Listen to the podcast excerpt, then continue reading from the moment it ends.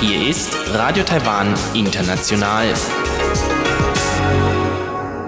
Herzlich willkommen bei Radio Taiwan International aus Taipei, Taiwan. Kurz der Programmüberblick über unser 30-minütiges Programm vom Mittwoch, den 16. Oktober 2019. Wie immer zuerst die Nachrichten, anschließend das Kulturpanorama. Dort ein Interview mit dem Liedermacher und Dichter Wolf Biermann, der kürzlich in Taiwan war und Taiwan wegen seiner Demokratie als das große China bezeichnet hatte. Danach geht's in die Welt der Wirtschaft, das Wirtschaftsmagazin. Dort schauen wir uns an, wo die Taiwaner investieren und wer in Taiwan investiert. So viel für den ersten Überblick und nun zu den Nachrichten.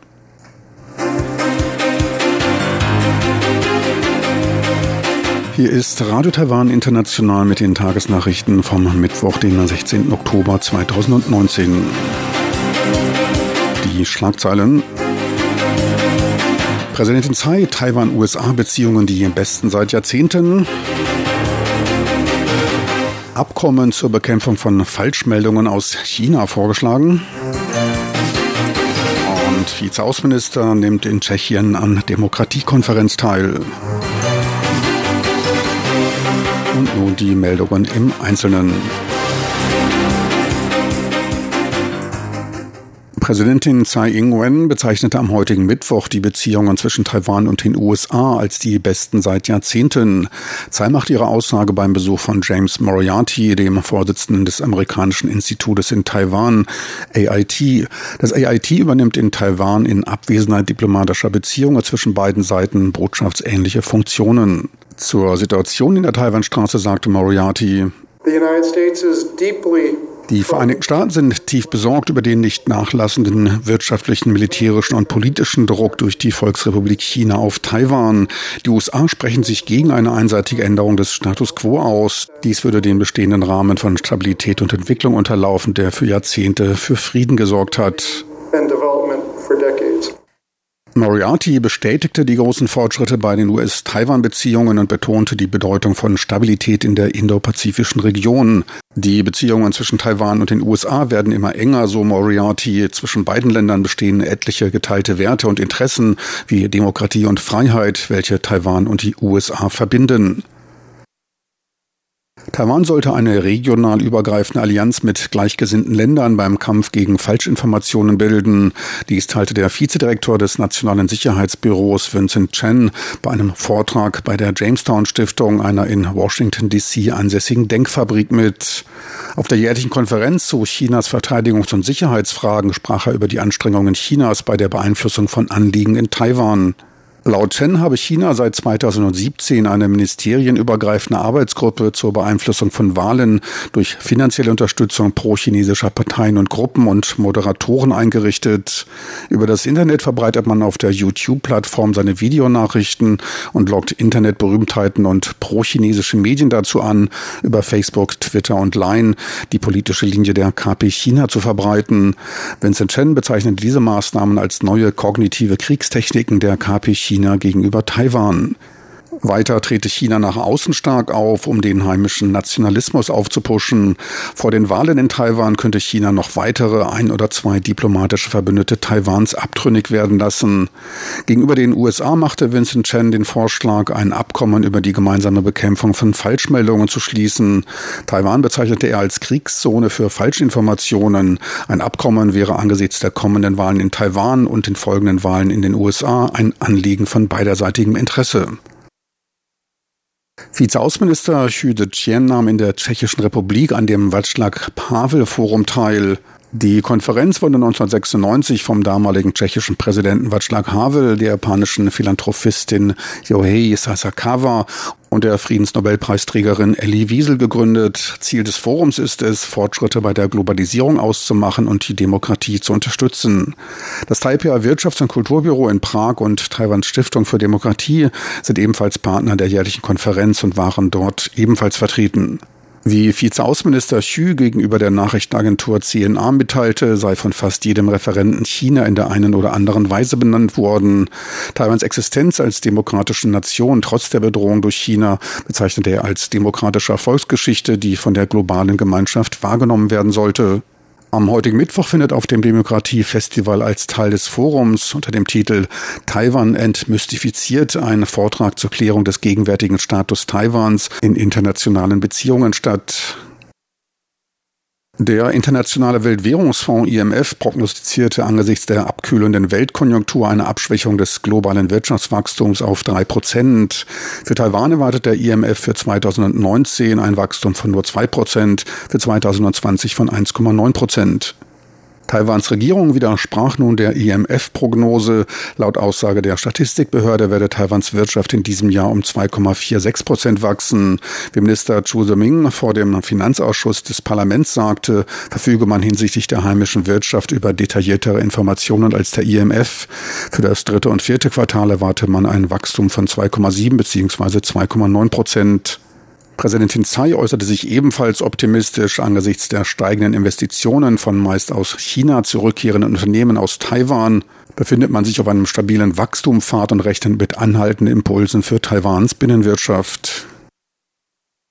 In den letzten drei Jahren seien Fortschritte bei der Energiewende erkennbar geworden, sagte Präsidentin Tsai bei der Eröffnungszeremonie zur Titronics-Messe in Taipei.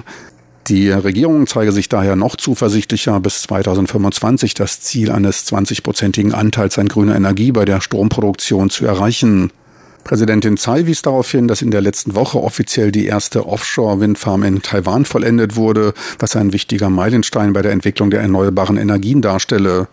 Mit der fertiggestellten Offshore-Windfarm können jährlich 128.000 Haushalte mit Strom versorgt werden. Erwartet wird durch die Offshore-Windindustrie ein Output von 39 Milliarden US-Dollar jährlich. Investitionen von etwa 33 Milliarden US-Dollar sollen 20.000 neue Arbeitsplätze schaffen. Fortschritte auch beim Ausbau der Solarinstallationen. Im letzten Jahr während des Sommerhochs wurde bereits die Strommenge eines AKWs erzeugt.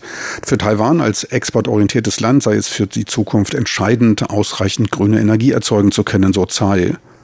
Die internationale Messe besteht aus vier Submessen aus dem Bereich Elektrotechnologie, künstliche Intelligenz, AI, dem Internet der Dinge, IoT und dem Sektor Smart Energy.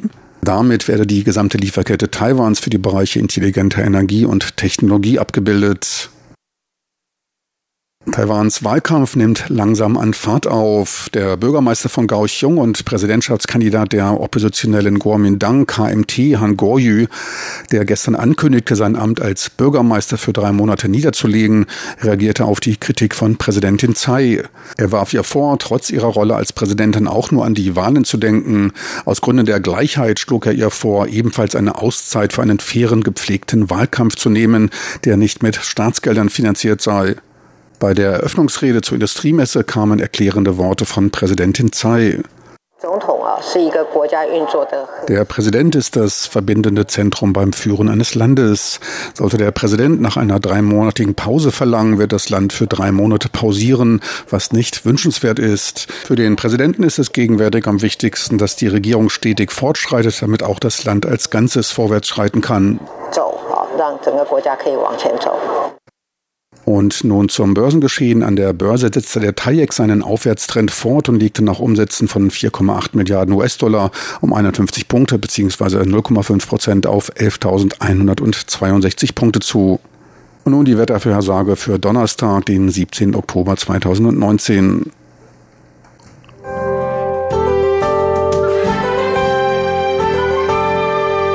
Das Wetter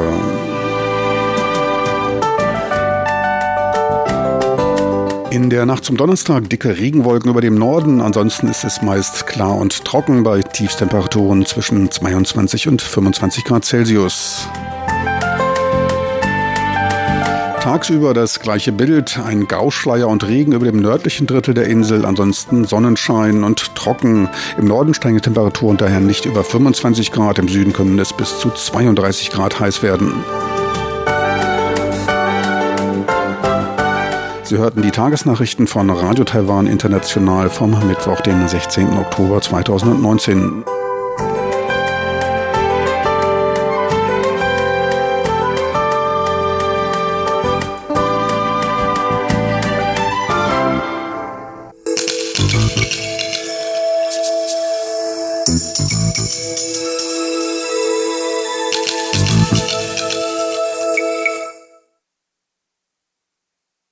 kommen nun zum Kulturpanorama mit Karina Rother, sie im Interview mit Wolf Biermann, dem deutsch-deutschen Liedermacher und Dichter.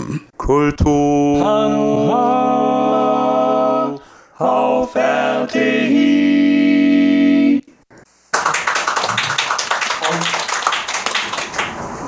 Meine, meine Gedichte und Lieder, auch die Prosa, sind in viele Sprachen übersetzt in Europa. Aber jetzt erst, wo ich in China ein Buch veröffentliche, merken die Deutschen, dass ich ein weltbedeutender Schriftsteller bin. Ja, ja. Wenn ich China meine, meine ich das demokratische China und nicht die Diktatur. In meinem Koordinatensystem ist das kleine China das große China und das große China das kleine. Der da von Taiwan als dem kleinen China spricht, ist Wolf Biermann, der am 27. September die chinesischsprachige Fassung seiner Autobiografie in Taiwan vorgestellt hat. Wir haben den Liedermacher bei seinem Besuch in Taiwan getroffen und uns über sein Buch, seine Eindrücke zu Taiwan und seine Einschätzungen zur politischen Lage in der Region unterhalten. Das Interview hören Sie in zwei Sendungen in den nächsten beiden Wochen. Wolf Biermann ist ein lebendiges Zeugnis der deutschen Nachkriegsgeschichte.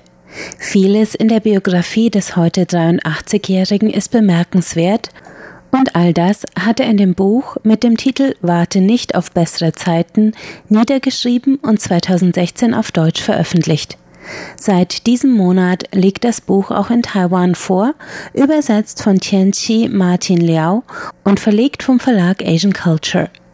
Am bekanntesten ist Wolf Biermann wahrscheinlich für seine Lieder und Gedichte, die scharfe Kritik am DDR-Regime formulierten und für die er nach zwölf Jahren Publikations- und Auftrittsverbot in der DDR 1976 ausgebürgert wurde. Durch seine langjährige Erfahrung in beiden Systemen, der DDR und Westdeutschland, ist Biermann, so sagt er, ein echter deutsch-deutscher Dichter. Mit dieser Identität verfolgte er die Wiedervereinigung kritisch und es sind diese Erfahrungen, sagt Wolf Biermann, die sein Buch für ein taiwanisches Publikum besonders interessant machen. Naja, ist doch klar wie Kloßbrühe, dass Länder, die in, nicht in der gleichen, aber doch in einer vergleichbaren Grundsituation sich befinden, weil sie getrennt sind, sich interessieren, was diese Deutschen zustande bringen in der Weltgeschichte, seit sie wiedervereinigt sind. Was gibt es da für Erfahrungen? Was gibt es da für Gefahren? Was gibt es da für Chancen? Worauf muss man achten? Nicht wahr? Ist doch klar. Und da ich ja nur durch Zufall ein, nicht ein deutscher Dichter bin, sondern ein deutsch-deutscher Dichter, der in beiden Deutschländern, in beiden Systemen gelebt hat, ist natürlich äh, interessant, was dieser Biermann äh, liefern kann. Die deutsche Wiedervereinigung ein warnendes Beispiel für Taiwan und China? Wolf Biermann räumt ein, dass diese Warnung für die meisten Taiwaner unnötig ist, denn ihnen werden die Folgen einer Machtübernahme durch ein übermächtiges China bereits bildlich vor Augen geführt, und zwar am Beispiel Hongkong. Die Taiwaner schauen mit aller, allergrößtem Ernst und Existenzangst auf das, was jetzt in Hongkong passiert, weil da wird ein Theaterstück in Wirklichkeit gespielt, das geht über Taiwan. Das ist ja die begründete Angst dieser Ilha Formosa, wie sie genannt wird, die nicht die schöne Insel auf Deutsch, habe ich gelernt, sondern die wunderschöne Insel auf Portugiesisch, dass die vom chinesischen Drachen gefressen werden, vom großen chinesischen Drachen. Wie Hongkong eines Tages diese winzige Insel äh, Formosa, Taiwan, die Angst ist ja begründet und deswegen verbindet uns Deutsche mit unserer deutsch-deutschen Geschichte der Wiedervereinigung auch das Riesenproblem der chinesischen Wiedervereinigung. Wer frisst wen? Frisst das große China das kleine Formosa China? Oder frisst das kleine Formosa das große China und verwandelt es in eine richtige Demokratie, in der nicht wie in China das Grundgesetz gilt. Wohlstand statt Freiheit, sondern umgekehrt hier Freiheit plus Wohlstand, auch Wohlstand. Das ist das Tolle an diesem Land Taiwan, soweit ich das von außen oberflächlich erkennen kann. Wolf Biermann ist sich über Taiwans politische und internationale Situation vollständig bewusst und sagt, es ist kein Zufall, dass seine Biografie in Taiwan erschienen ist und nicht in China.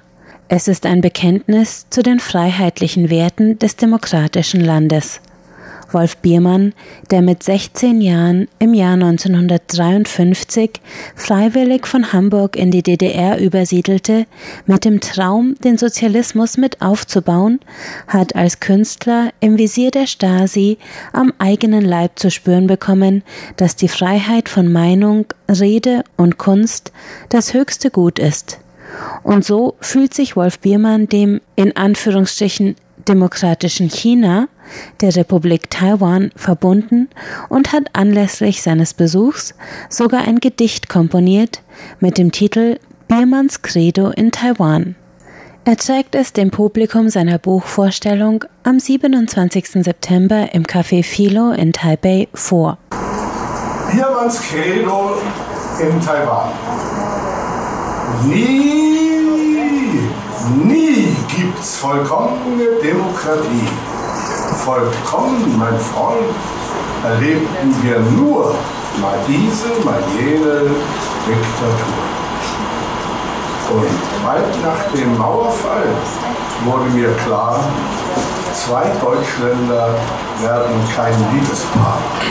Frau Freiheit küsst nicht Herrn Stapelbach. Aus unserem zerrissenen Vaterland wird kein wiedervereinigter Zwitterstaat. Auch ihr auf der Insel kennt dieses Lied, weil sich euer blutrotes Festland nie, nie mit der Ilha Formosa vermählen kann.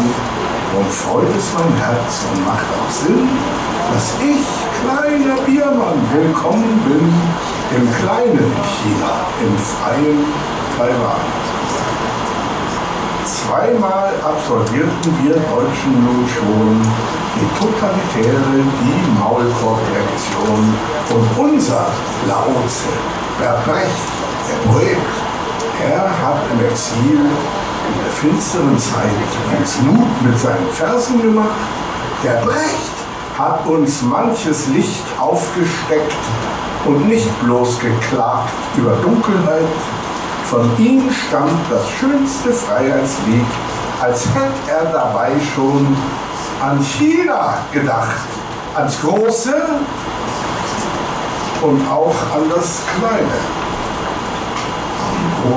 Der Moldau wandern die Steine, es liegen drei Kaiser begraben im Grab. Am Grunde der Moldau wandern die Steine, die Mächtigen kommen am Ende zum Halt das Große bleibt groß nicht und klein nicht das Kleine. Es wechseln die Zeiten. Da hilft kein Gewalt. Und so haben die Taiwaner in Wolf Biermann einen bekennenden Verbündeten und einen Bewunderer, auch wenn er von sich selbst sagt, er muss noch einmal wiederkommen, um das Land wirklich kennenzulernen. Ich komme hierher, um ein paar Lieder zu singen und mein neues Buch vorzustellen. Und da trifft man natürlich die, die dazu passende Mafia der Literatur und der Kunstszene. Und das ist nicht der solideste Weg, um ein Land kennenzulernen. Aber immerhin. Sie hörten den ersten Teil unseres Interviews mit Wolf Biermann. Den zweiten Teil hören Sie in der nächsten Woche im Kulturpanorama.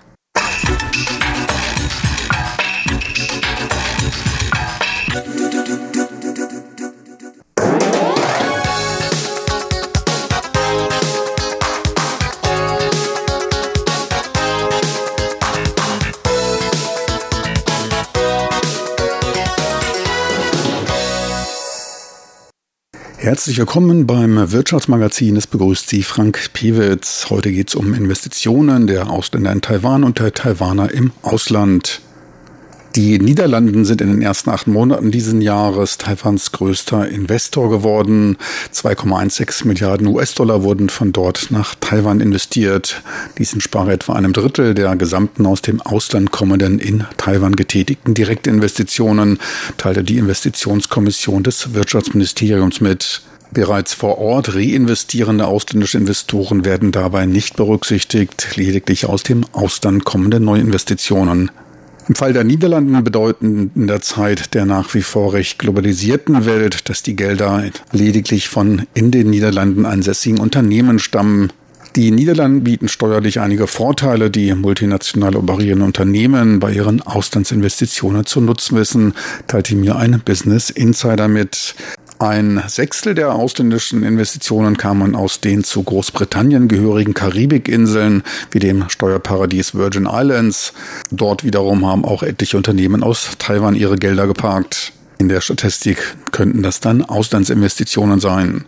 Drittgrößter Investor in Taiwan war Japan mit einem Anteil von 15,3 Prozent. Auch das Wirtschaftsministerium wies darauf hin, dass immer mehr andere Länder die Niederlanden als Investitionsplattform für das Ausland nutzen. Bei der Vorstellung des Monatsberichts wurde mitgeteilt, dass man mit den Niederlanden die längsten Handelsbeziehungen pflegt. Vor 400 Jahren errichtete hier die holländische Ostindien Company eine Handelsstation in Tainan. Auch bei der Modernisierung von Taiwans Industrie, speziell im Halbleiterbereich, waren die Holländer oder Niederländer stark engagiert. Vor gut 40 Jahren errichtete damals Philips Electronics einen Produktionsstandort in einer exportverarbeitenden Zone, um den asiatisch-pazifischen Markt anzuzapfen, so offizielle des Wirtschaftsministeriums. Sie trugen dabei ganz entscheidend zu Taiwans Aufbau des Halbleitersektors bei. Die Investitionen aus den Niederlanden nahmen in den letzten Jahren insbesondere im Halbleitersektor bei Konsumgütern und der chemischen Industrie zu. Drei von 13 kürzlich mit dem Wirtschaftsministerium Investitionsabkommen unterzeichnende Unternehmen kommen aus den Niederlanden, und zwar die AMSL Holding als Anbieter von Halbleiterproduktionstechnologie und Software, das Halbleiterunternehmen NXP, spezialisiert unter anderem auf mobile Bezahlsysteme und Sicherheitsarchitektur. Ursprünglich war es als Philips Semiconductor für die Produktion von Halbleitern zuständig wurde dann aber größtenteils an Privatanleger verkauft. Die Umbenennung auf NPX, die wurde dann 2006 auf der IFA, der Internationalen Funkausstellung in Berlin, mitgeteilt. Dritter Investor aus den Niederlanden ist die DSM AGI Corporation, ein Anbieter von Spezialchemie, etliches davon ebenfalls auf den Halbleitermarkt ausgerichtet, ein Bereich, in dem auch die deutsche Wirtschaft stark aufgestellt ist. ASML, der weltweit größte Anbieter von fotolithopografischen Systemen, die wichtig für das Einbrennen immer kleinerer Chips in die Wafer sind, was durch die Komprimierung von Lichtstrahlen geschieht, will in Taiwan ein mit neuester Technologie ausgestattetes Ausbildungszentrum für Top-Fachkräfte im Bereich extremer UV-Strahlung einrichten. Über den Technologie- und Wissentransfer dürfte man im Standort Taiwan erfreut sein, aber ohnehin ist Taiwan führend bei der Waver-Produktion. Die Investitionen aus den Niederlanden dürften mindestens in den nächsten beiden Jahren auf einem weiter hohen Niveau verharren. Die DSM AG gab an, in den nächsten beiden Jahren drei Milliarden US US-Dollar investieren zu wollen. Auch politische Unterstützung kam vor kurzem von den Niederlanden. Deren Parlament passierte erstmals eine Note, welche die Regierung um Unterstützung für Taiwans Teilnahme in internationalen Organisationen aufrief. Insgesamt wurden aus dem Ausland in den ersten acht Monaten Investitionsversprechen in Höhe von knapp 6,5 Milliarden US-Dollar getätigt, 50 Millionen US-Dollar weniger als im Vergleich zum Vorjahreszeitraum.